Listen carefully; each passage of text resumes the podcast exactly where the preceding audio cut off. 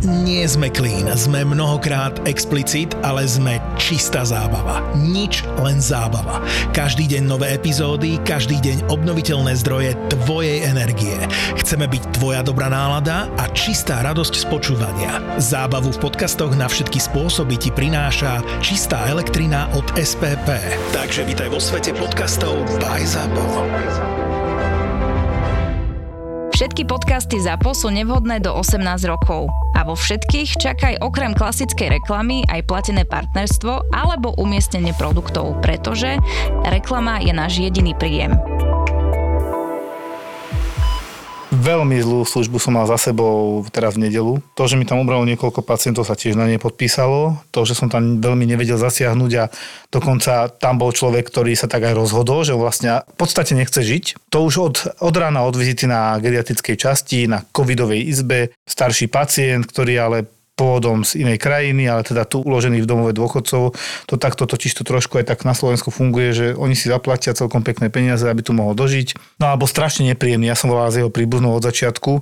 Viete, on je nepríjemný takto už posledných 20 rokov, strašne sa s ním dohaduje, spolupracuje. Robte čo treba, keby bol problém, volajte mi to bolo Adam 8 hodín ráno, čo už volali sestričky, tam vizitu urobila kolegyňa, aj tak som tam musel znova ísť, oblieť sa do toho overalu, ísť za ním, hovorím, čo je pane? A on hovoril teda viacerými jazykmi, ale aj slovensky, čiže vzdelaný, to ma najviac prekvapovalo, že ako môže niekto byť tak vzdelaný a zároveň tak nechápavý.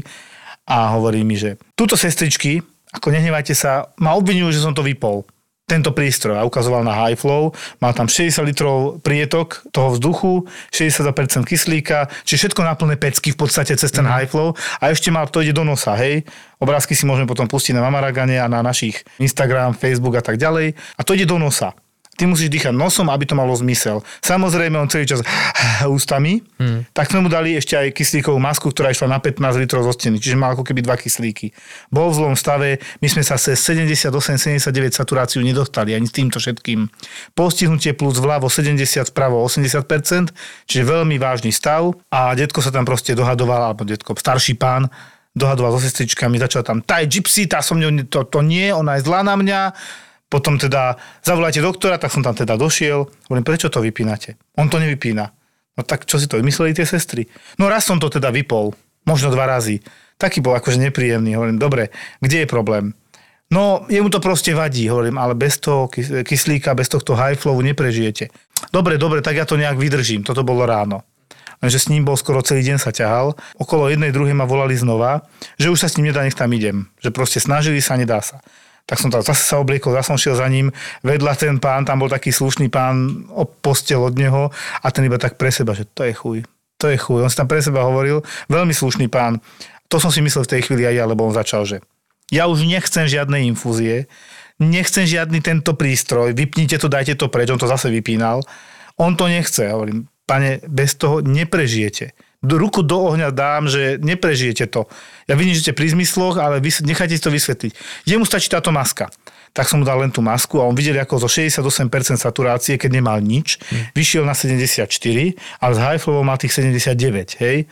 Ja som proste za každé percento lepšie okysličenie v jeho tele bol rád. Nie, nie, jemu stačí toto, on to do nosa nechce, on to nebude, a normálne to tak odtláčal preč, že pomaly keby mohol takto vyhodiť z okna. No nedalo sa s ním, ja som mu to dal normálne podpísať, lebo som bol z neho zúfalý. On bol pri zmysloch, takže som to musel tak urobiť. A volal som medzi tým asi 4 krát jeho príbuznou. Pán doktor, robte čo treba, keď to odmieta, dajte mu to podpísať, proste s ním sa nedá. Taký to bol vždy. Keď o to bude stať život, je to jeho rozhodnutie, nedá sa nič robiť asi 6 krát som mu zopakoval, že zomriete mi a ja vás nebudem vedieť zachrániť, lebo ten kyslík do vás inak neviem dostať. Nie, on to nebude. On chce vedieť, vedieť vzorec antibiotika, ktoré dostáva a také to na nás začal aj so sestričkami. Tak som potom to nesol normálne príbalový leták. Tak som tam naozaj chodil niekoľko hodín dokopy už som mal trošku aj nervy a hovoril som si, že toto neskončí dobre. To... Čiže furt sa obliekol, furt vyzliekol. Áno, to šlo dokola, mm. asi 6 krát som sa prezliekol, obliekol, to, to je jedno už. Urobíš to, lebo chceš mu pomôcť. Ja som aj potom sestričkami tak nejako komplikovane sa mu pokúsil dať niečo na ukludnenie, s ním to ani nepohlo. Luky, normálne som, sestrička mu to podala do zadku, tú mm. injekciu, mi dá zolam, aby sa ukludnil. To s ním, proste, nič sa nezmenilo, on bol úplne rovnaký. To bol taký stál 10 agitovaný. minút, že hádam sa tak akože uláhne a dám mu to a bude spať a bude mať v sebe ten kyslík, alebo bude aspoň oblbnutý. On necítil ani to pichnutie, hej, lebo keď na skôr injekciu, tak nás tým zahnal. Tak potom potichu prišla sestrička, dala mu tú injekciu, aby sa ukludnil, lebo bol strašne rozbehnutý, aj tlak mal vyšší a on, on to ani necítil. Ale my sme ani necítili výsledok tej injekcie, lebo nič. On o 15 minút bol taký istý akčný ako predtým. On bol taký nejaký väčší, alebo... Nie, to bol taký, no, 1,90 m pán, Mm. 78-9 ročný a veľmi akcentovaná povaha, taká cholerická, no, zlá povaha vyslovene v tomto smere, na spoluprácu skoro nemožné. No a čokoľvek sme do neho dali proste nič a on to proste odmieta. Až to skončilo tak, že ma volali okolo 6, že resuscitujú. Klasika. Samozrejme, že to nedospelo nikam, zomrel. A hovoril som si presne, ako môže robiť, čo chceš, ale keď niekto nespolupracuje, to sa nedá. To sa proste nedá. Zasnežená krajina a rozprávky sú stereotyp, aj keď sú súčasťou vianočnej idylky. Pamätné Vianoce vytvárajú zážitky ako zhorené pečivo, kupovanie darčekov na poslednú chvíľu, krivý stromček alebo zjedené salónky. Ideálne Vianoce tvorí idylka a aj tieto pamätné situácie. Pretože ak by všetko išlo ľahko, Vianoce by nestáli za to. Tieto dva svety počas Vianoc spája Zlatý bažant, Zlatý bažant, ktorý neodmysliteľne patrí k našim Vianociam.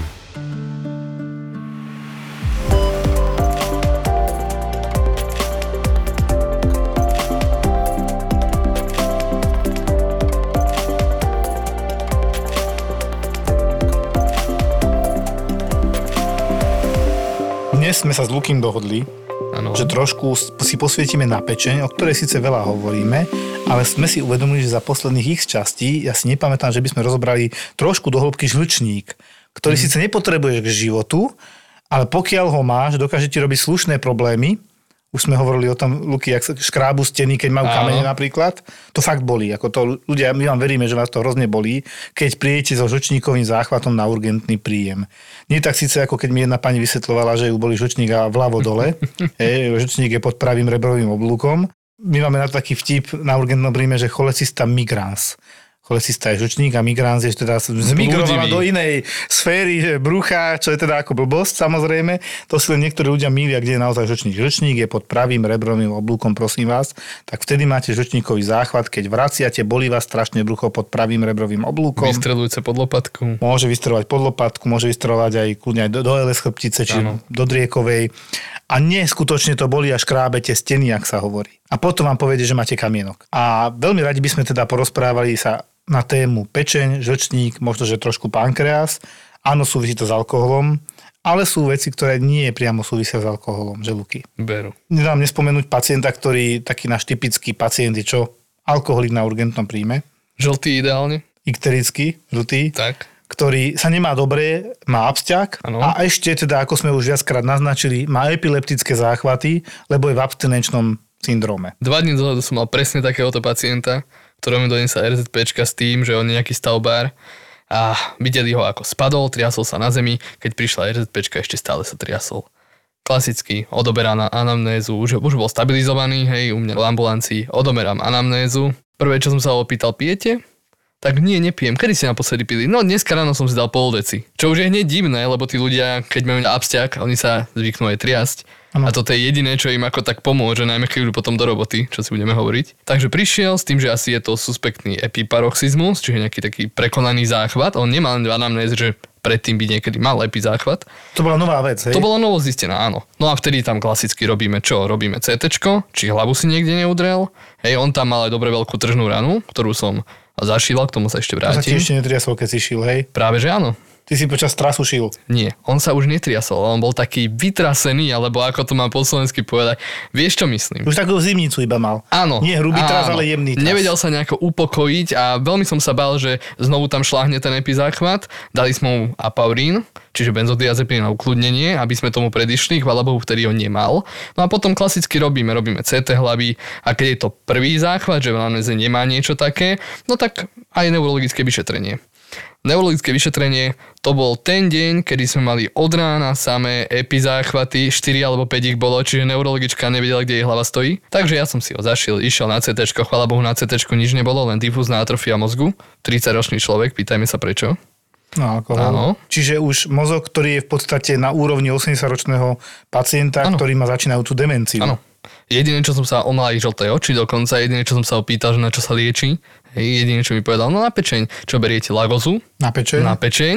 A prečo na pečeň? No ja som si prepil pečeň. 29-ročný človek. To je strašne skoro. Mali sme veľa pacientov, roboty bolo veľa, tak on čakal na chodbe. Samozrejme vnútri na oddelení, kde si mohol ležať. Nerád som, keď sa tí pacienti prechádzajú, aby znovu nedostali epizáklad, rozbijú si u nás hlavu, je to naša zodpovednosť. Týmto si vysvetlil, prečo im nechceme ho dovoliť, aby tam pobehovali. Áno. Lebo zase ti capnú a zase tresknú druhý klas hlavu a zno- znova kolečko CT, nie? Presne tak. No a on bol aj nervózny a ja chápem, že tam musel čakať, ale bol až tak neprirodzene nervózny. Behal za nami, hej, keď už môžem ísť preč. No ja si vedel odhadnúť od určitého momentu, kedy je to nervozita z čakania, kedy už tam nastupuje ten abstiak. Áno. Lebo nepovedal to otvorene, ale my už vieme, že áno, pravdepodobne má abuzus alkoholy, čiže je nejaký alkoholik, aj keď má dom veku, to vidíš už na človeku. Áno, to bolo na ňu vidieť. No. Vôbec nevyzeral na 29, lebo ja som ho tam zbadal. Áno. Také veľmi krátke vlasy, dosť pevný chlap, veľký, čiže ako udržať ho tiež nebola sranda, ale má taký, taký zlý pohľad. Vieš čo Mhm, myslím, jak nahnevaný, jak, vieš, keď si predstavíš vyslovene etilika, ktorý, ktorému si práve zobral eh, poslednú flášku a na teba nahnevaný. Presne tak. Takto sa na nás pozeral, nechcel spolupracovať. No, takže on bol na chodbe, bol tam až do obeda, prinesli mi o 9 ráno, bohužiaľ musel čakať, lebo už bol ako tak stabilizovaný a čakali sme na neurologické vyšetrenie. Na obed dostal obed, bagetu, no a e, potom išiel na chvíľu vystriedať doktor z chirurgie, ktorý išiel akurát po chodbe. Ja som si ukončoval iného pacienta. No a my tam máme teda kameru, z ktorou vidíme celú chodbu na našom urgente, však vieš. A iba počujem výkrik a jak doktor išiel okolo lehátka, kde bol ten pacient, ten pacient z toho lehátka s tou bagetou vyskočil na doktora, ktorý je o dve hlavy vyšší odo mňa, aj ten doktor. Áno. Skočil na ňo, začali sa triasť na zemi spolu, ak to môžem takto povedať. Áno. No a dostal ďalší epizáchvat.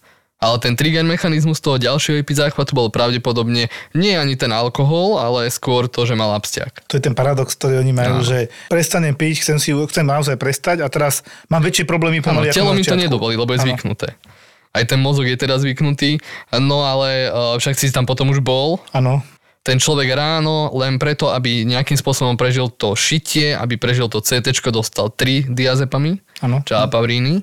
No a potom po obede dostal ďalší epizáchvat, ktorý ale bol pravdepodobne nejaký grand mal, nie? To bol, to, to, to bol veľký hej, záchvat, jasné. rovno tvárou na zem, iba tlačok krvavý tam ostal. No a dávali sme ďalší apaurín, ďalší apaurín, nevedeli sme ukludniť, už tam stáli nad ním aj neurológovia, tí sa len pozreli, že pane Bože, čo teraz s ním, krváca. Ty si si povedal, že však on, on mal aj zábrany, ale on nejakým spôsobom prestrelil, Áno, lebo to, to som nechápal ani že jak sa to dá, ale on bol naozaj veľký, on má takých 100-110 kg určite, možno viac, ne, neviem. Ja som ho priamo nevyšetroval, ale pamätám si, jak, ho tam chalani držali, tretí apaurín, štvrtý apaurín, a on, on nezaberalo to. vôbec. A potom viem, že to vyeskalovalo do niečoho ďalšieho. Potom to vyeskalovalo do toho, že pacient, myslím, že spontánne prestal dýchať do toho, čiže tam už nastala aj resuscitácia z našej strany. A Bola nakoniec skončil, áno, a nakoniec skončil aj na tom máre. No a tam ale treba povedať jednu zásadnú vec, lebo možno anesteziológovia a internisti a potom by nám povedali, že sme ho moc pretlmili. Nie. Doktor Zára došiel, aj podal flumazenil, absolútne bez efektu. Čiže to, čo mu pomohlo, bola normálna podal resuscitácia. antidotum proti tým Tak, čiže benzodiazepinom. protiliek, Áno. lebo si myslel, že sme ho predávkovali, nepredávkovali. On z toho záchvatovania zrejme išiel do apnoe, do apnoickej pauzy, Mhm. že prestal dýchať. Chvála Bohu, bol zresuscitovaný. Ja viem, že doteraz- žije na ARE, to som sa pýtal. Dobre sa samozrejme nemá, lebo tie výsledky má zlé. Išiel dlho zo záchvatu do záchvatu. Mhm. To sú provokované záchvaty epileptické kvôli tomu, že, teda, že má abstinenčné prejavy a prognoza no uvidíme. No. A on je ešte ventilovaný? Myslím, že áno. Že, na, že ešte bol na- Takže hlboká analgosedácia, ventilácia. ono im to pomôže, No, no. to pozor, lebo to sú vážne veci. Veľmi podobný pacient hospitalizovaný na internom oddelení, jeden z prvých, čo teda ráno sme tiež resuscitovali, nedopadlo to dobre, tak to bol ale mladý, 67 narodený, pre Mhm. nás mladý, hej, internisti majú mladý, 40-50, to je mladúčky človek. Jasné. A čo mi bolo teda ľúto, lebo on nemal vstupné výsledky vôbec zlé. Ale bol prijatý ako delirium tremens, bol sledovaný, všetko v poriadku, dostával teda fakt, že silnú liečbu na tlmenie, to čo sme sa bavili, tie apavriny. Áno, a mal aj ten typický flapping tremor, že sa ti trasú ruky. Ako ja som sa si... k nemu takto nedostal, ja ti vysvetlím, jak to bolo. Ja som už videl, až keď som ho dával dokopy a Rozumiem. pokúšal sa zachrániť. Dobre. Keď nás sestry zavolali, že s ním je zle, dopadlo to tiež zle, bohužiaľ, lebo vôbec nereagoval na resuscitáciu. Ale potom prišli výsledky, lebo on mal ráno kontrolné odbery o 7, 7.30 sme ku nemu skákali s sestrami a prišli výsledky. A ja som dostal kúkať, že hm, už viem, prečo som nemal šancu, aby sme ho zachránili. Bavili sme sa o rekordných číslach, že AST, ALT, čiže aspartat transferáza, alanin transferáza a vôbec výsledky pečeňové, obličkové a tak, tak tento pán, tie jeho výsledky boli vyslovene predsmrtné o tej 7 ráno. Mm. To bolo, ja to tu mám napísané, no to, že mal sodík 159 a prišiel zo 152, norma je okolo 135, hej, to je katastrofa, minerálový rozvrat. Už to je dôvod, kedy neviem, či by som ťa zachránil. Pokračovalo to tým, že kreatinín obličkový parameter, ktorý mal v úvode deň predtým 100, na druhý deň mal 560. Čo je 100 celkom normálne. Hej, Hej, to je ľudí. normálne, povedzme, to je tá vyššia hranica. Mm. On mal 560 a to takto stúplo za 24 hodín a dostával infúzie pri tom, hej. A to dostával aj, aj riedené, teda polovičné glukózy, hej. Čiže adekvátna liečba. A to, čo mňa najviac zaujalo, tam evidentne došlo k zlyhaniu pečene. To, že mal zlé koagulačné zrážacie parametre, to bolo zrejme z tých výsledkov, ale až na druhý deň, tesne pred tou smrťou. Ale AST 90, ALT 60, čiže norma je do 1. Áno. 90-násobné zvýšenie aspartat transferázy som asi ešte nikdy nevidel. Hm, ešte aj keď máš takú poriadnu žltačku, to toľko nie je. Toto je naozaj že predsmrtný znak podľa mňa, lebo to už je taká nekróza celej pečene, že on nemal šancu. Ale treba si povedať, že prečo sa vlastne zvyšujú tieto enzymy, že vlastne oni sú intracelulárne, čiže vnútri v tých bunkách a ako keby sme do tej pečenie zarezali alebo nejakým iným spôsobom, predstavujeme si mechanický spôsob nejakého, Áno. hej, sekáme do mesa. Alebo keby si pučil celú. Alebo pučil, hej, oni sa vylejú do krvi a preto sa to tam zvýši. To ALT je také typickejšie pre tú pečen, to AST je aj pri infarkte, však ty dobre vieš. Áno, No ale hej, je to, je to brutalita, keď sa to takto to sú vybehne. strašné výsledky. Ako chýbal by mi tam ešte antitrombín 3 ako marker definitívneho fulminantného zlyhania pečene, mm-hmm. čiže rýchleho, prudkého zlyhania pečene. To sme nestihli, lebo sme to nečakali. Zaskočili nás tie výsledky, ako nás zaskočil ráno, že nám umieral. Ako ja som potom volal s rodinou, ja, mne vždy strašne zle, keď musím oznamovať tieto umrtia, to ja zle zvládam. Ja som normálne, keď to mám za sebou, tak som šťastnejší, lebo mm. mám vždy takú vieš, takú tú krízu psychickú v hlave, že jak im to vysvetlím, hej, že mňa to strašne mrzí, že ten človek umr- umrel a tuto si ale povieš, keď vidíš tie výsledky, že nemá šancu. Hm.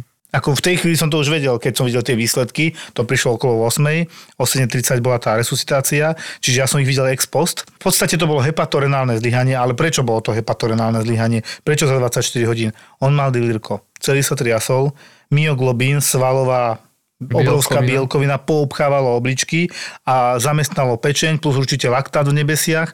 Proste mu odišli dva, v podstate tri orgány, dve obličky a jedna veľká pečeň. Naraz tá pečeň už nemala schopnosť sa nejako zregenerovať. Čiže inými slovami, poriadne z toho trasu, poriadne veľká svalovica, asi tak si to vieme predstaviť. Takto som to aj vyhodnotil, že No. toto bolo asi príčinou jeho smrti, lebo ja som ho nevidel predtým. Čiže ja neviem, jak sa triasol, či sa veľmi triasol. Oni ho tlmili, ale ten trast tam bol, bol tam aj psychiatr, ten sa s ním veľmi neporozprával, lebo nebolo sa ako on bol taký somnolentný, soporózny. A tie výsledky neboli také hrozné pri prijati. To bolo, že 1,6 a na druhý deň 90. Strašné. Takže ten, ten alkohol v tomto smere, to my, ľudia si myslia, že ale alkohol, veď ten koľko pil a koľko žil, nie je to tak. Vy len nevidíte tie dôsledky, ktoré my vidíme v nemocnici. Takéto zvyká byť takéto čísla pri nejakej onej embolii do porty, ne? Áno. Tak veľmi rýchlo to ide. To sme za, za, zabrli veľmi hlboko, čiže pri upchatí a, hlavnej a, žily portálnej, ktorá ide Z čriev, do, z čriev. On v podstate treba si vysvetliť, ako funguje pečeň. Všetko toxické sa zbiera do portálnej žily, tá ide potom do pečene, mm-hmm. táto je portálny systém, tak sa to volá portokaválny systém v podstate a zase ide potom do dolnej dutej žily a ide hore do srdiečka už, už detoxikovaná krv v podstate. Očistená, hej. Očistená. Pečenie je najväčší detoxikačný orgán a v podstate hlavný, ktorý máme v tele No. a bez neho sa žiť nedá. Tvoria sa tam zrážacie faktory, vedia tam umierať krvinky, keď ti odíde sleznina mm. napríklad. Čiže ona, ona má 20 funkcií, to si doteraz pamätám, že sme sa učili od, fú, od biológie pomaly. A áno, ako je taký sprostý vtip, že máš takú tvrdú pečeň, že keď robíš stojku, tak ti vybije mozog. Tak naozaj tá pečeň e, v konečných štádiách cirrózy je naozaj tvrdá. A keď tam vznikne karcinóm, čo je rizikom tej cirrózy pečenia aj pri alkohole, hepatocelulárny karcinóm, tak to máte prúser. Čím skôr na to prídeme, tým lepšie. Pravidelné sonografické kontroly. Tak. Čiže tí, nemôžeme tých alkoholikov odsúdiť a nekontrolovať ich, musíme ich kontrolovať. A zase na druhej strane, prečo je tvrdá? To je presne to, čo sme hovorili s tými enzymami. No lebo tie bunky Je tam pomierajú. nejaké áno. A nahradí sa to nefunkčným tkanivom, ľudské telo je do, iba do určitej miery dokonalé a všetko, čo nevie nejako opraviť, tak to nahradí jazvou. No, v tom prípade je to tá cirhóza. A to ja hovorím aj tým pacientom, ktorí mi furt slúbujú, že ja už nebudem piť. Hovorím, to mi tu hovorí každý. A skončí to tak, že 99 vás zo 100 to nezvládne. A Tak. pijú ďalej. Hej. Pritom tá pečienka, pečeň, hepar, má obrovskú schopnosť regenerácie, ale musí dostať šancu. Prestavku. Vy ste schopní nechať maratónca bežať stále, ale ani on to nevydrží. A padne. Veľa ľudí, lajíkov, si myslí, že žlč sa tvorí v žlčníku. Nie. Žlč sa tvorí v pečení. To je pre vás možno novinka, ale takto to je žlky. A žlčník funguje ako zásobáren, kde tá žlč ide, tam sa to tak trošku premieša, keď to tak poviem laicky. A potom ona má za úlohu podľa potreby vyplavovať tú žlč už kompletnú, hotovú, pripravenú celú, aká je, pri tukových masných jedlách, aby sa v takých pulzoch vyplavovala. Keď sa vybere žlčník, to nie je taký strašný prúser, lebo potom ide nie úplne dokonalá, ale v princípe funkčná. Čiže sa spečenie. stráti nejaká kontrola nad tým vylúčovaním, Tak, ale a ide vylúčuje sa. Áno. Preto vám horšie trávi, keď vám berú žlčník, ale aj tak máte dietu tak či tak. Tak sme dostali ku žlčníku. Ty si mal pacientku s výsledkom v podstate zápalu žlčníka s kamienkami, Áno. ktoré mohli dopadnúť najhoršie, ako mohli dopadnúť. To nebola, že pacientka, to bola 98-ročná pacientka. Aha. Čiže Veľmi babička, stará ale pani. extrémne lucidná, extrémne zlatá, taká rozprávková babička. Rozprávková. Naozaj, taká, taká roztomilá, vieš, že vidí, že si ľúbi pokecať. No a áno, došla s tým, že ju boli brucho, ako nejaký ten nález na tom bruchu nebol, ale... Ako som- fyzikálne. Fyzikálny, áno, ale jak som si to brucho teda prehmatal, tak už som len počul tun, tun, tun, čiže zase nejaká distenzia toho brucha, to brucho bolo tako nafúknuté, veľké. No a takejto babičke bola chudá, no tak čo, no tak CT asi nie, tak skúsim najprv ultrazvuk, tak to som aj dal a na ultrazvuku naozaj tam u, už sonografista mi v tom čase potvrdil, že je tam znížená motilita čriev, Či sa menej hýbali. áno, že sa menej hýbali, ale že žlčník je už prázdny. Mhm. Čo je divné. Pretože keď máš ileus, vyprázdnený žlčník, že nie prázdny, pardon, splasnutý žlčník, ileus, Zmrštený, oni píšu. zmrštený, áno, a není tam zápal, čo tam v tom čase ešte nebol, no tak už si nejaké dáš dokopy veci, ešte plus mala elevované hepatálky, že znovu AST, ALT, alkalickú fosfola- áno, áno, áno. No tak už si dáš nejak dokopy, že pravdepodobne tam bude nejaký ileus, čiže črevná nepriechodnosť. A preto to máme taký termín biliárny ileus, čo je veľmi zaujímavé, ako vzniká, pretože ľudia si neuvedomujú, že ten žlčník, áno, v žlčníku má veľa z nás kamene alebo aspoň nejaké blato. To je viac menej normálne pri tom, aký život žijeme v dnešnej dobe. Všetci papáme 5. cez 9. Presne hej. tak. Masné, masné, masné čipsy, pivo. Lenže ten žlčník, jeho stena sa dotýka duodena, čiže dvanáctnika. No a teraz, keď máme starého ležiaceho človeka, ktorý dlho leží, má nejaké preležaniny, hej, tak to isté sa môže stať aj v tomto žlčníku. A teda kameň, ktorý nalieha na stenu žlčníka, urobí v tom žlčníku preležaninu a ten kameň sa preperforuje do čreva. A to črevo upchá, de facto. A prežanina v podstate urobiť dieru. Áno, je tam vlastne fistula, čiže je tam nejaké patologické prepojenie dvoch prázdnych dutín a cez to precestuje ten kameň, dostane sa do čreva, tam spôsobí neplechu vo forme toho, že je tam nejaký ileus, tá nepriechodnosť, no a babičku treba operovať. Treba ten kameň dať von z toho čreva. Takže táto babka, ona bola veľmi zlatá od začiatku, kým sme nepovedali, čo jej je. Lebo ona si dala nejaké dokopy tie veci, že mm, niečo je to so žlčníkom, to bude asi z masného. A najprv, však aj ty si uvidel, neviem, či si pamätáš, najprv hovorila, uh, áno, áno, vy ste takí mali doktori, super, ideme tam, ideme tam, hej. Úplne tešila sa na vyšetrenia, že sa o ňu staráme, hej. A potom, keď zistila, že je to ten žlčník, tak uh, iba pre vizualizáciu. V rohu miestnosti v kresle sedí 98-ročná chudá babička so sklonenou hlavou a dupe si tam nohou. Du, dupe si proste do zeme. Hoci čo sa jej opýtam, iba odvrkne. Príklad, opýtam sa jej, či užíva nejaké lieky. Nie, ani nechcem. A už takáto, zrazu. Mm, neprijala dobre tú informáciu. Nie, že neprijala, ja som sa jej pýtal, babi, a čo je? Vy ste na mňa nahnevaná? A ona, ale nie, ja nie som na, na, na vás nahnevaná, ja som nahnevaná na seba. Hovorím, a to už prečo, však to není vaša vina. Ale je, ja som si večer už vybrala zuby a jedla som len tak tú paštétu. Takže ona si myslela, že asi kvôli jednému dňu len tak zotla nejakú paštétu bez zubov, tak kvôli tomu dostali lozanie. Treba povedať, že to je nejaký dlhodobý proces, kde sa ten kameň nabaluje, nabaluje, až je taký veľký, že už sa nedá ani pretlačiť tým žlčníkom. Čo je možno aj lepšie do určitej miery, keď sa nevie pretlačiť, lebo aspoň ho neupchá uh, spoločný ductus choledochus, alebo teda uh, neupchá spoločný vývod žočníka pankreasu, Áno. čo je pankreatitída, častokrát vzniknúť, môže vzniknúť. No a tak to dopadla. Nakoniec bola zoperovaná, prežila to, už je v poriadku. Ono to nie je až taká veľká operácia, keď sa to, keď sa to Podchytí. zastihne. Áno, ste- lebo tam vlastne čo? Tam sa rozreže to črevo, vybere sa kameň a hotovo. Hej. Áno, Hovorím to veľmi zjednodušene. Áno, naši To sa volá end-to-end anastomóza. To je taký pekný, že koniec ku koncu. Normálne si to predstavte, ako keby ste mali s prepačením rúrku, hej, a teraz tu v strede máte niečo pokazené, mm. tak to vyrežete a napojíte na, ako keby naspäť a črevo, keďže je elastické, tak to viete trošku natiahnuť a iba to zašijete. Presne tak. Pokiaľ tam došlo k nejakému veľkému nedokrveniu, ischémii, tak väčšinou to je nejaký malý úsek čreva, ktorý sa odoperuje a ideme ďalej. Pani napriek 98 rokom to teda zvládla, ja sa teším A ja? neskutočne, lebo to je známka toho, že tu dokážeme robiť medicínu aj v 98 Veru. bez problémov. A ja dúfam, že už sa má lepšie. No už si paštetu večer nedá. Môže si dať, ale nebude to dobré. No. Bude ho boleť žalúdok, brucho. To sa potom volá, že s takým škaredým pojmom, že keď ti chýba ten žlčník a máš 20% ľudí má také výraznejšie problémy s trávením, mm. to sa volá, že postcholecystektomický syndrom, to je hrozný názov, ale ja to preložím do slovenčiny. Máte tráviace problémy po vybrati žlčníka, bodka. Ako nič z toho mm. iné nevymyslíte, tam sa potom dávajú liečiky cholagol a podobne na zlepšenie e, funkcie žlčových kyselín a on to pomáha. Len treba dodržiavať nejakú tú dietu, to je jasné. Áno. To je ako keď ste raz hypertonik a diabetik, tak nejakú dietu mať budete. Srdce je rekvizita zamilovaných blbcov. Pán Satinský to povedal veľmi pekne. Zamilovaní, nezamilovaní, starajme sa o naše srdiečka. Pretože choroby srdca a ciev sú najčastejšou príčinou úmrtí. Doprajme nášmu srdcu okrem lásky, ktorá je taká potrebná, aj častejší pohyb a kvalitnejší spánok. No a skúsme vypiť aj menej alkoholu a aspoň trochu obmedziť fajčenie. Nikdy nie je neskoro, začať môžeme aj dnes. A keď dokončíte všetko dobré, čo treba, dôjdete ďalej, ako sa vám kedy snívalo. Budúcnosť je vaša. Slovenská sporiteľňa. Aj v Galante a podľa mňa aj v iných nemocniciach máme niekedy problém, že teraz pacient nemá žlčník, už je po vybrati. A na, napriek tomu má problémy s nejakými kameňmi žlčovými a tí ľudia sú takí prekvapení, že keď už nemá žlčník, aké žlčové kamene? No úplne jednoducho, jak sme si povedali, e, žlčové cesty sú v pečení.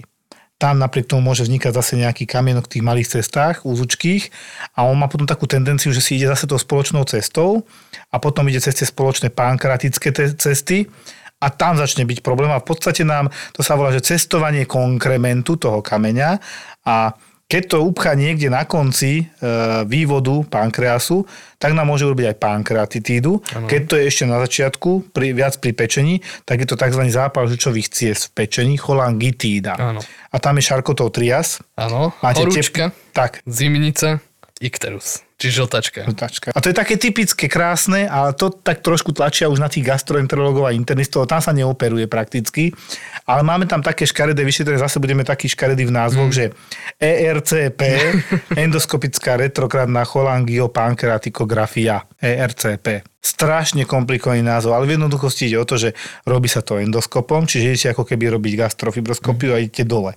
Hej, robí to gastroenterolog, samozrejme skúsený, erudovaný gastroenterolog. Chce to prax, pokračuje to teda endoskopická. Retrográdna znamená, že ako keby spätne, nejdete v, smeru to, v smere V smere toku, toku ale žlče. proti toku. No a potom tu máme ešte magnetickú.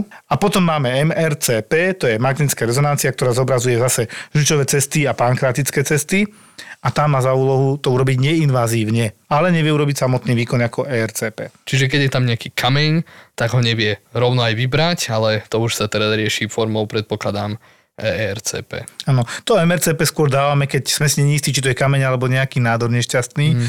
tak keď ideme touto, tak najskôr neinvazívne, hej. Ale ten pacient má miernejší a pomalší priebeh, ako keď tam má ten kameň. A chvála Bohu, mi- minimálne polovica týchto ľudí, ktorí majú tie kamene zo žičových ciest a cestujú cez tie pankratické spoločné cesty a potom sa dostane do dvanáctnika, už je dobre, tak im prebehne taký zápal, a to vravím, že ako cestoval ten konkrement. A až v prípade, že sa zasekne a nechce ísť von, tak to je také prudké a bolestivé potom veľmi. Aj s pankreatitídou, ktorá je relatívne častá v tomto. čo už je závažný problém. Hej, zápal pankreasu No. sme sa bavili viackrát, že to je prúser a zažiješ ho rád maximálne dvakrát. Ale zase ten výkon, ten RCP nie je 100%, aj ten samotný vie spôsobiť nejakú tú pankreatídu, tu bola zase inštrumentárna pankreatída, keď nejak ďobneme. To nemusí byť ako, uh, ako pochybenie toho lekára a väčšinou to ani teda nie je. No proste, uh, kde robíme nejakú intervenciu, všetko zo sebou nesie rizika a toto je jedno z tých menej častých rizik toho E ERCP. Je tam veľmi nízke riziko, ale stále je, preto zvykneme, a to ty vieš, e, si niekedy odospitalizovať pacientov po E ERCP. Odsledovať si ich. Áno, odsledovať a mali sme nedávno dokonca pán doktor chirurg, mal RCP, nastúpali mu testy, nafúknuté brucho, boli bolesti, pár dní ležal v nemocnici na chirurgickej iske a potom išiel domov. Bohužiaľ je tam hladovka, jak sa patrí, o 3 čtvrte na 3. Ako pri klasickej pankreatíde, áno. Ale teda ja si myslím, že zvládnuť sa to dá. Tam idú potom e, lieky, ktoré to trošku uvoľňujú, ukludňujú od bolesti, si odsledovaný. Ale prečo je tam tá hladovka? To je dôležité asi povedať. No, tak to áno. No pankreas my nevieme ovládať bôľou, hej, ako každú inú žľazu. Nevieme to proste, on tvorí tie svoje šťavy, ktoré pomáhajú tráveniu, ale on ich tvorí aj vtedy, keď je upchatý. Čiže vlastne on vie sám seba znú- znútra nahlodať tými šťavami. Vlastne autodigestia je tam nejaká, natrávi sa. No, základ. Teraz ideme do detailov, ale nevadí. Exokrinná a endokrinná funkcia pankreasu. Endokrinná sú Langerhasové ostrovčeky a tvorba inzulínu, to je úplne iná debata. A tá exokrinná je, že šťavy by mali ísť do čreva a potom von so tou stolicou a je pokoj. Ale keď nemajú kam odísť, napríklad pri tom kameni, uj, kam idú, do systému, začína to v pankrease, v extrémnom prípade do okolia a tým pádom vám ide o život. Lebo tie šťavy vás natravujú znútra.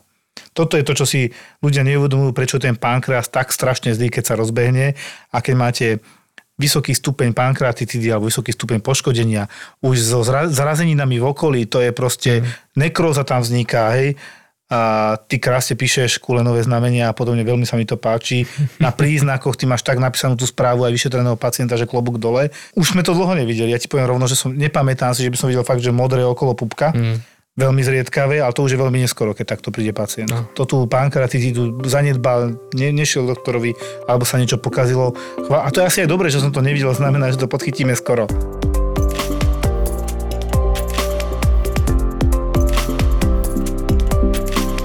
Bavili sme sa o zápalu žučníka. Si v podstate chirurgická časť urgentného príjmu, tak ťa nechám to rozdelenie. No. Takže zápaly toho ročníka, tam už nemáme ten uh, Charkotov trias, ale máme tam pomerne miernejšie príznaky. Vlastne väčšinou nastupujú po nejakom jedle alebo po nejakej iritácii toho žlčníka, môže to byť liekmi, môže to byť kameňom, to je asi najčastejšie. A na základe toho aj roz, rozdeľujeme. Rozdeľujeme ich teda na kalkulózne a akalkulózne. Ten tak tie kalkulózne sú vždy za účasti nejakého kameňa. Tie kalkulózne sú také, kde ten samotný zápal je spôsobený nejakým kameňom. Kde sa dá Čiže predpokladať. Predpokladať, áno. Buď nejaké blato, alebo teda kameň, myslím, že do toho spadá aj nejaké blato.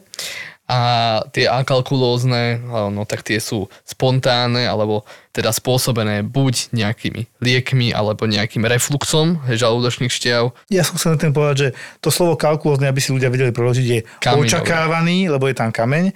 A tie akalkulózne sú také, že je tam kameň, je to, je to až tak očakávané, čiže neočakávaný zápal žočníka. Mm-hmm. Tak to prekladám do voľnej slovenčiny pre chápem. lebo naozaj, on keď mi poviem kalkulózny, že čo sa, tako, že môžem kalkulačku použiť. No nie kalkulózny, že my predpokladáme, že z toho kameňa raz ten zápal príde, Áno. ale stačí jedna dietná chyba. Máme si vyprážaný rezeň, nie idú Vianoce, tak bude šeličo. A majonéza, majonézový šalát. Mm. A to je najčastejšie obdobie Veľká noc a Vianoce, to ty si zažiješ. Teším sa, mám nočnú. Máš službu 20. 25. Takto si užiješ, lebo to je presne ten čas, keď budú chodiť samé brucha so žlčníkom. Tie kalkulózne cholecystitídy, tie akalkulózne, tie ti chodia asi aj menej mm. a sú také dosť nepredvídateľné. To je ten rozdiel zásadný. No a teda ako každý zápal sa delia na nejaké uh, akútne, subakútne alebo teda chronické. No ako vyzerá taký typický pacient? To nemusíme ani konkrétny príbeh, ale vieš nám ho krásne predostrieť. Príde pacient s bolestiami brucha sanitkou, že od rána, od neviem kedy, alebo teda po obede, po nejakom jedle, od hodín do dvoch. No teda, že ho bolí pod pravým rebrovým oblúkom, paradoxne sa tam drží, je v mierne skrčenej polohe a núti ho to istým spôsobom pobehovať toho pacienta. Škrabať steny napríklad. Áno, požené pacienta, aby sa nadýchol, dotkneme sa pod pravým rebrovým oblúkom, väčšinou vykrikne od bolesti, alebo ho napne na zvracanie. Aj vracia Aj väčšinou. zvracia, hej. Môže, nemusí ožutnúť trochu, Mm. môže, nemusí mať teplotu. To je také, že Také, čakal by si teplotu, také, ale nie áno, vždy. áno. A tá bolesť je taká dominantná a to, že vracia, akože je typická Mm. ten rebrový oblúk. No a čo my s ním urobíme? Pošleme ho na ultrazvuk. Tam zistíme, či je tam teda už zhrubnutá stena, či je tam nejaký výpotok, či sú, nie sú tam kamene, či je tam blato, nie je tam blato, či je tam nejaká obštrukcia, dilatácia, teda keď je tam nejaká obštrukcia, že už vycestoval ten kameň, dajme tomu, že je to tá kalkulózna cholecystitída, Obštrukcia. prekážka nejaká, ktorá t- v podobe toho kameňa, ktorá zablokovala ten žlčovod a tým pádom sa všetko pred ním dilatuje, rozšíri. No a v konečnom dôsledku buď to riešime konzervatívne alebo chirurgicky. Keď to riešime chirurgicky, samozrejme operácia, konzervatívne, to, sú, to je už keď je to niekoľkodňový zápal a, a väčšinou ten akalkulózny, tak v tom prípade sa dávajú antibiotika. Ešte jedna vec dôležitá. Máme pacientov, ktorí preferujú tú konzervatívnu nechirurgickú liečbu. Mm. Není to úplne šťastné riešenie, lebo každý kamienok tam poletujúci buď sa raz zakliní, to sa volá zaklinený konkrement. On keď má centimeter a pol a ten vývod má proste menej ako centimeter, tak to nedáte. A jednoducho sa to bude zapalovať, budete škrábať steny pravidelne. A druhá vec, ktorá tam je, chronický zápal žlčníka vedie časom k riziku, k rozvoju nádorového ochorenia toho žlčníka. Máme tam nebezpečný, už si ho spomínal, Klackinov tumor? To je veľký prúser, mm. lebo je to blbá oblasť na operáciu. Tam sú proste cievy, dvanástník, žlčník, pankreas, toto je prúser, hej. On má veľmi zlú prognózu. Tieto všetky nádory vlastne čočových ciest, tieto zhubné majú veľmi zlú prognózu. No lebo sú v tej oblasti, kde Áno. nevieš operovať, sú tam veľké štruktúry, veľké cievy a vyoperovať to znamená nechať ťa vykrvácať, lebo to nemá šancu mm. zastaviť. To je tak prekrvené, plus tam ešte urobíš zápal pankreasu, zase prúser. Čiže nie je dobre to tam nechať ten zapálený chronický žlčník, to nie je dobré. Hm. Tak keď treba, choďte na tú operáciu tzv. elektívnu, to nie je že výberová, ale proste plánovaná. Čiže de facto si najprv vyrieším ten zápal, nejak toho pacienta stabilizujem, aby už nemal bolesti, poučím ho, dám mu dietu a o dva mesiace vybereme ten žlčník alebo nejak tak. Pokiaľ ti napíše ten sonografista, že hydrop z žlčníka, Fú, obrovské, opuchnuté presiaknutie toho žlčníka, či už je tak naplnený, že už je naprasknutie inak povedané. áno, a tam vlastne to už akutná operácia, tam sa nečaká. Mhm. Teraz sme dali návod, kedy tlačiť na nás, ale pozor, niekedy napíšu hydrops, a nie je to úplne hydrops. Je to trošku uhol pohľadu, aj tá sonografia. Treba, treba ľuďom vysvetliť, myslím poslucháčom, že sonografia je dosť subjektívne vyšetrenie. CT, aj ten popis, to isté, je to všetko na skúsenosti toho lekára, ktorý to robí. Nie je to ľahké, nemyslíte si, je to od praxe. Preto niekedy sa stane, že máme trošku malinké rozdiely v tých popisoch. Ale v prvom rade je tá klinika, tie odbery a to všetko ostatné. Mm. To zobrazovacie vyšetrenie, a to teraz je ako internista, stále na to tlačím všetkých, aj mladých budem toto učiť. Anamnéza a fyzikálne vyšetrenie, to znamená to vypočutie si pacienta, jeho ťažkosti. Tie prejavy, ktoré má klinicky, to, čo my povyšetrujeme, pohmatáme, prehmatáme, tak to je oveľa viac, to zobrazovacie vyšetrenie je pomocné. To je 10% diagnózy. Preto to, že teraz niekto vám napísal na sone, tam nebol žlčník a ten druhý ho tam našiel, tam ten kameň v žlčníku, to medzi nami, koľko razy ho nevidieť. Niekedy to vyzerá, že tam je len taký polip, hej, taký, taká stopka. Potom sa začne ten polip hýbať a už všetci sme múdri, že to je kameň. Čiže neberte to tak, že by, by sme niečo nevideli. Nie, v tejto chvíli to tak vyzeralo, ale dôležitejšie je to, čo si my povyšetrujeme klinicky, to, čo vidíme. Treba povedať, že to je, tá sonografia akákoľvek je neopakovateľné vyšetrenie, nemáme od neho nejaký záznam, to sa nenahráva. Tak. To len čisto dôverujeme tomu sonografistovi, že to, čo nám popísal v danom momente, je to najlepšie, čo nám popísať vedel, ako nám to vedel popísať a vlastne s týmto pracujeme. A ešte by som tam dôležité povedal, že presonografovať veľmi obezného pacienta je prúser. Áno. A pani primárka aj minule pekne povedala, že Joško, tak sa nás pýtaj radšej vopred, čo nám, čo nám bude lepšie, keď chceme nejakú diagnostiku urobiť, že obezný pacient lepšie CT, keď sa to dá, samozrejme, lebo máme tam obličkové parametre, chceme, nechceme dať kontrastnú látku, môže mať alergiu, ako sme, ty si minule mal takéto niečo, že zvažoval si CT a dozvažoval si, keď si si pozrel alergickú anamnézu, to my pozeráme, že alergia na jod, tak nič, tak CT s kontrastom nebude možné, tak nám postačí aj to sono, ktoré možno nebude tak priekazné, lebo to je problém. Ale potom tu zase máme. Nemusí mať to zobrazovacie vyšetrenie, tak si ho príjmeme a máme magnet. Vieme urobiť MRCP alebo teda MR brucha. Len to sa musí objednávať.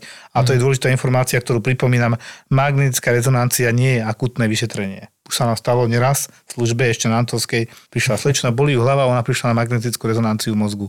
A že mhm, tak si počkajte do rána do 8 a skúsime sa dohodnúť. To sa objednáva normálne, to musí byť vyšetrenie, ktoré buď si v nemocnici, alebo ti ho naplánuje daný e, špecialista.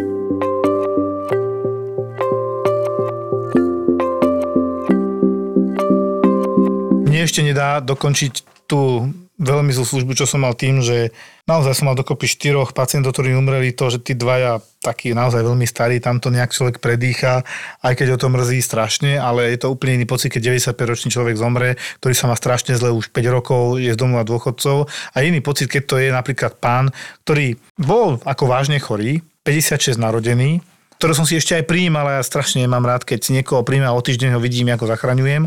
To bol pacient, ktorý prišiel, že anasárka po slovensky vodná tielka. A prišiel na diagnostiku, ja som aj preto príjmal, volám primárovi na internet, jasné, pošlite ho, keď je takýto opuchnutý. On bol všade opuchnutý. Dokonca keď sme mu merali tlak manžetov, tak mu z tej hornej končanky, to som ti aj ukázal toho pána, vytekala tekutina. No a za to vy, vy mu stlačíte ruku trošku viacej, on bol tak opuchnutý, že kdekoľvek ste ho stlačili na končatinách, jemu vytekla tekutina. Sestrička pichala krv, netrafila úplne cievu na prvý lebo to bolo hľadanie ihly v kope sena, tak vytekala tekutina. Keby si ho takto dopichal, vyteká z každého bodu Ale tekutina. To bola jak voda. Nie krv. Tekutina, no, vyslovene voda. je taká, no, serózna tekutina. Mm. A my sme, on bol prijatý na diagnostiku a v podstate v závažnom stave. Takto opuchnutý človek má, to sa vrá, že extravazálnu tekutinu, čiže mu chyba v cievach, tam mal nízky tlak a tá všetká tekutina sa pretlačala von, to tam prepúšťalo a my sme mali v úvahe nefrotický syndrom, proste, že obličky prepúšťajú bielkoviny, sú poškodené z nejakého dôvodu, tam sme uvažovali, on mal cukrovku ťažkú, možno pri tom vysoký tlak, možno pri tom tých príčin bolo veľa a išiel na diagnostiku, aby sme zistili, čo a ako ho liečiť, lebo bez diagnózy ho nevieš liečiť adekvátne. No, nedostali sme sa k tomu, zistili sme iba, že nefrotický syndrom nemá. Ja som potom ešte spätne pozeral potom rengen, že možno zápal plúc, plus teda ešte som uvažoval, či nie nádor plúc, k tomu sme sa v podstate nedostali. A veľmi tak to, čo mi ostalo v hlave, on, on ako zomrel. Bohužiaľ zomrel, s tým, že sme tú diagnostiku nedokončili. Hrozne mi to bolo to aj toho človeka, lebo on nebol, nebol starý, 57 narodený, bol vážne chorý a nestili sme zistiť prečo. A zostalo mi tam v hlave, že mohol mať mezotelium, škaredý nádor, v podstate pohrudnice, ktorý je takto aktívny. A mal tam aj fludotorax, čiže tekutinu v hrudnom koši. A na pravej strane to bolo. Čiže tam som uvažoval tým smerom, že to bol neuroendokrinne aktívny nádor. To znamená, že tvoril látky, ktoré spôsobovali zavodňovanie buď tam, kde sa nachádza, ale aj do okolia to mohol robiť, ale už sa k tej pravde nedostaneme, bohužiaľ. No a tuto sú mi, to mi je veľmi ľúto, lebo v podstate, ak som mal pravdu, tak tá možnosť liečby bola minimálna. Hej. A ak som nemal pravdu, bolo to niečo iné, nestihli sme to. Jedna z najhorších vecí, čo sa môže stať lekárovi, je keď je pred ním pacient, ktorého pozná. V mojom prípade to bol môj učiteľ ešte zo strednej školy, vynikajúci učiteľ, vynikajúci človek, ktorý bol odoslaný od obvodnej lekárky s tým, že jemu, jeho nejak svrbia nohy a tak zmenil farbu tela. Nazvime to, že mal také farby jesene, čiže pravdepodobne tam bol nejaký ikterus. No ja mám strašne rád diagnostiku žltačky a máme tri typy ikteru podľa farby. Flavinový, rubinový a verdinový ikterus a presne v tomto poradí to ide, keď je to pred pečenou, v pečení a za pečenou, dá sa povedať. Mm. To poškodenie, to znamená, že hemolytická anémia, Hemolytická anémia, keď sa ti rozpadávajú krvinky, vzniká z toho z hemoglobínu potom nespracovaný bilirubín, keď to preložíme, žltačkové, keď to tak poviem farbivo, preto je žltý, ale on je taký slámovo-žltý. Potom máme tie pečeňové ochorenia, kde je to tak jednak jednej, ten spracovaný, nespracovaný, konjugovaný, nekonjugovaný bilirubín. tmavší. Taký rubínový, to je to, čo ty hovoríš podľa mňa. Rubínový je presne také jesenné farby. Mm-hmm. A potom je verdínový až tak do zelená skoro. To keď, sú, keď je niečo upchaté zápečeňou, to sú tie, tie kamene, čo sme sa bavili mm-hmm. a mhm. podobne. No a, a teda tento pacient nemal žiadnu, žiadne bolesti, mm. čo v tomto prípade ja nechcem, aby ľudia trpeli, ale v tomto prípade je lepšie, keď tie bolesti má, lebo aspoň vieme, že OK, je tam asi kameň. A budeme niečo riešiť. A budeme niečo riešiť, ale teda pacient schudol, je tam do oranžova, skoro do červená. Rubín. Rubín. Urobili sme sono, urobili sme CT, no a teda bol tam pravdepodobne ten klaskinov tumor, čiže nejaký nádor, ktorý už prelastal asi niekde aj do intrahepatálnych žlčovodov. Pečeňových. Pečeňových, lebo to bolo naozaj masívne a nevedeli to na CT oddiferencovať, že čo to je. Aké veľké asi? Možno nejakých 10x12 cm. Tak to veľké tam- 10x12 jak x 10. Mhm, jak pesť. V oblasti žlčníka Áno, niekde, áno. hej? Ja som mi to otvoril, ja si rád pozerám takéto veci a v porovnaní so žlčníkom, ktorý bol tiež naplnený, to bolo skoro 2-3 krát väčšie ako žlčník. Teraz, no nemal som to srdce tomu pacientovi povedať na ferovku, že áno, je to toto, lebo ja na to ani právo nemám. Treba urobiť histológiu, treba si to nejako zastejdžovať. Musíme trošku vysvetliť ľuďom, že histológiu zastejdžovať, či histológia znamená, treba nám dostať nejaké bunky s prepačením na svetlo sveta mm-hmm. a pozrieť, čo to je, patológ, to znamená histologická vzorka na sklíčko pozrieť, to je Áno. histológia, to je grading a staging, Staging to je, uh, zakategorizujeme ten tumor a určíme, či sú prítomné metastázy, aký je veľký, kam prerastá, e, kde sa nachádza, z akých buniek je tvorený a ako, sú, ako veľmi sa tie bunky principiálne podobajú na zdravé tkanivo. No a každopádne to bol tvoj známy To trošku. bol môj známy. Ti to bolo No a- ľúto je jednoznačne? No je mi to ľúto, lebo vieš, keď už, keď už máš v hlave, že aká je prognóza týchto ochorení, tak ti je jasná. Áno. A hlavne keď vieš, že to naozaj bol dobrý človek. Toto si asi nikto nezaslúži, ale u tých známych ľudí to berieš trošku inak. No, myslím si, že emotívne to máš inak nastavené Mm. v tej chvíli. To je presne to, že nechceme my vyšetrovať našich známych a keď musíme, tak to urobíme, Tak. ako ty si musel, ale proste nie, nie je nám to príjemné. Videl som Ramba a on si to ukul z jedného roxoru za jednu noc. Záleží, jak to robíš. A to sa robilo, že mesiace, ale to bolo, že mesiace vystrihuješ. Proste beží švarcík a ty ho obťahuješ.